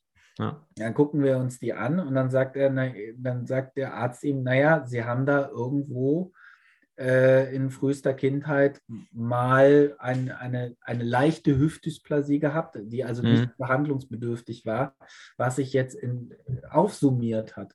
Diese Aufsummation von, von Problemen, die haben wir, glaube ich, bei ganz vielen Patienten und ich glaube, dass es sich lohnt, dahin zu gucken und zu sagen, wo kommst du denn eigentlich her? Ja. Um auch zu verstehen, warum ist das bei dem Patienten eventuell so langwierig? Ja. Warum ist es bei dem einen langwierig und kompliziert, den, den zu behandeln und ich muss den immer wieder behandeln? Mhm. Und warum ist es bei dem anderen anders, der eigentlich die gleiche Diagnose hat? Ähm, ich habe diese, diese Thematik äh, auf, einem anderen, auf einem anderen Stand mit meinen asymmetrischen Patienten. Also wir haben ja immer mal wieder, nicht so häufig, aber auch zwischendurch immer mal wieder Kinder, die eine einfache Asymmetrie haben. Ja. Und dann ist die große Frage, eigentlich sagst du, naja, also komm, Asymmetrie, das muss jetzt mal innerhalb von fünf bis zehn Behandlungen erledigt sein, dann ist die Nummer durch. Ja. ja. Jetzt hast du aber den Patienten, der ist halt eben nicht nach fünf bis zehn Mal durch. Stellst du dir ja die Frage, warum ist denn das jetzt bei dem so und bei dem anderen ist es halt eben schnell durch. Ja, und dann kommt die große Frage, ja, wie ist denn das intrauterin gewesen? Ist das ein Zwillingskind? Ist das, hat das intrauterin mhm. Beckenendlage gelingen? Ist ja eigentlich vom Grundprinzip her die gleiche Geschichte. Ich habe mich über einen längeren Zeitraum in einer in einer gewissen ähm, ungünstigen Situation befunden, sage ich jetzt mal so. Ja. Und irgendwann kommt es dann halt eben zum Problem. Und je nachdem, wie lange ich mich halt eben in dieser ungünstigen Situation befunden habe, desto ja, länger dauert es, dieses Problem auch wegzukriegen. Das grundsätzlich um das Schöne, einer, achso, ja. ja, das grundsätzlich Schöne an dem Erwachsenen ist ja, wenn der sage ich mal, keine, keine neurologischen Einschränkungen hat, hast du ja den großen Vorteil, dass du einfach mit einem gesunden zentralen Nervensystem arbeiten kannst. Ja. Ähm, wenn das halt eben diese, diese, diese pathologischen Bewegungsmuster noch nicht so sehr etabliert sind. Ja. Ähm, das hat natürlich den riesen Vorteil, dass man die dann von daher ähm, leichter, sage ich jetzt mal, dahingehend behandeln kann. Hm. Und das wenn du jetzt so sagst, ich muss mir das so angucken, dann brauchen wir ja eine Schablone und die Schablone ist für dich im Grunde die Entwickl Entwicklungskinesiologie, ja, die du also, da drauflegst, um zu gucken, also um dich irgendwo entlang zu hangeln, damit du auch zu, hm? damit du auch bei dem Erwachsenen zu einem, zu einem, zu einer Hypothese kommst oder eine Hypothese bilden kannst. Ja, bei dem Erwachsenen ist es natürlich insofern ein bisschen schwieriger, als dass, äh, klar, kannst du den jetzt auch durch die Gegend krabbeln lassen oder so. ja. Kann man, kann man tatsächlich machen, äh, je nachdem, also macht natürlich nur Sinn, wenn der Patient so starke Einschränkungen hat, dass das auch seinem tatsächlichen Bewegungsniveau entspricht. Also diese Patienten gibt es ja. Aber ja. wenn wir jetzt bei dem Patienten orthopädischer Natur sind, den du da eben gerade beschrieben hast, äh, dann, dann werde ich den jetzt nicht vor mir rumkrabbeln lassen. Das wäre ein bisschen, wäre ein bisschen, bisschen ja. komisch, sage ich jetzt mal. Aber wenn ich eine Vorstellung habe, beispielsweise von einem idealen Einbeinstand, ja. ähm, dann kann ich den natürlich nehmen und mir angucken äh, und sagen, okay, äh, was sind hier die Abweichungen von diesem idealen Einbeinstand? Ja. Ja, genau, die, genau, das ist, das ist nochmal wichtig, dass, äh, dass du einfach was Ideales, eine Schablone haben musst, weil sonst guckst du dir den Einbeinstand an und denkst dir so, ja, okay, der kann ja stehen, so Punkt. fällt nicht um. Ja, ne? So, dann Also- ist, aber, ist aber der Haken im Befund da und äh, der kann das ja. Und äh, vielleicht kommt da ja genau das Problemchen eigentlich her. Spannend, das nehme ich auf jeden Fall nochmal so gedanklich mit in die nächsten Wochen äh, und äh, werde mich dann nochmal abgleichen, um langsam so den Bogen zum Ende zu schlagen. Wir haben am Ende drei Fragen, die wir jedem Gast zu stellen, die du gerne einfach so auf, aus dem Bauch raus, mehr oder weniger lang oder kurz, wie du gerne magst, ähm, beantworten darfst. Und ähm, genau, die würden wir dir gerne, würde ich dir gerne am Ende einmal stellen. Frage Nummer eins. Welches Bewegungsthema ist deines Erachtens total unterbewertet und unterschätzt? Ähm, ich glaube, der Zusammenhang zwischen Atemmuster und Bewegungsmuster. Gott, okay, das wäre schon die nächste, nächsten zwei Stunden für uns. das finde ich irgendwie auch super spannend. Und da, da sind mir vorhin schon zwölf, zwölf Fragen zu eingefallen, die ich alle schön zurückgehalten habe. ja, spannend, auf jeden Fall. Äh, kann ich so unterschreiben. Cool. Ähm, zweite Frage: Was ist Bewegung für dich? Bewegung ist für mich äh, Rhythmik, Zyklik, Kreuzkoordination, Atmung, Leben. Cool. Ja. Und Frage Nummer drei: Gibt es gerade etwas, was du neu lernst? Ach, unendlich. Äh, Das kann ich nicht, das kann ich nicht so auf einen, auf einen Punkt oder eine, ähm, auf eine Technik oder so beschränken, weil letzten Endes ähm, ist das ja herausgeklungen, dass das Voiter-Ding halt eben meine Sache ist. Obwohl ich das jetzt seit fast 20 Jahren mache, Hm. stelle ich halt eben fest, dass ich mh, eigentlich nur weiß, dass ich noch nichts weiß oder noch nicht genug weiß. Deswegen geht es da an der Stelle einfach immer weiter. Und die Bücher zu lesen und sich reinzuarbeiten, stellst du einfach immer wieder fest, dass es da immer wieder neue Aspekte gibt, die du auch dann plötzlich wieder neu verstehst. Ja.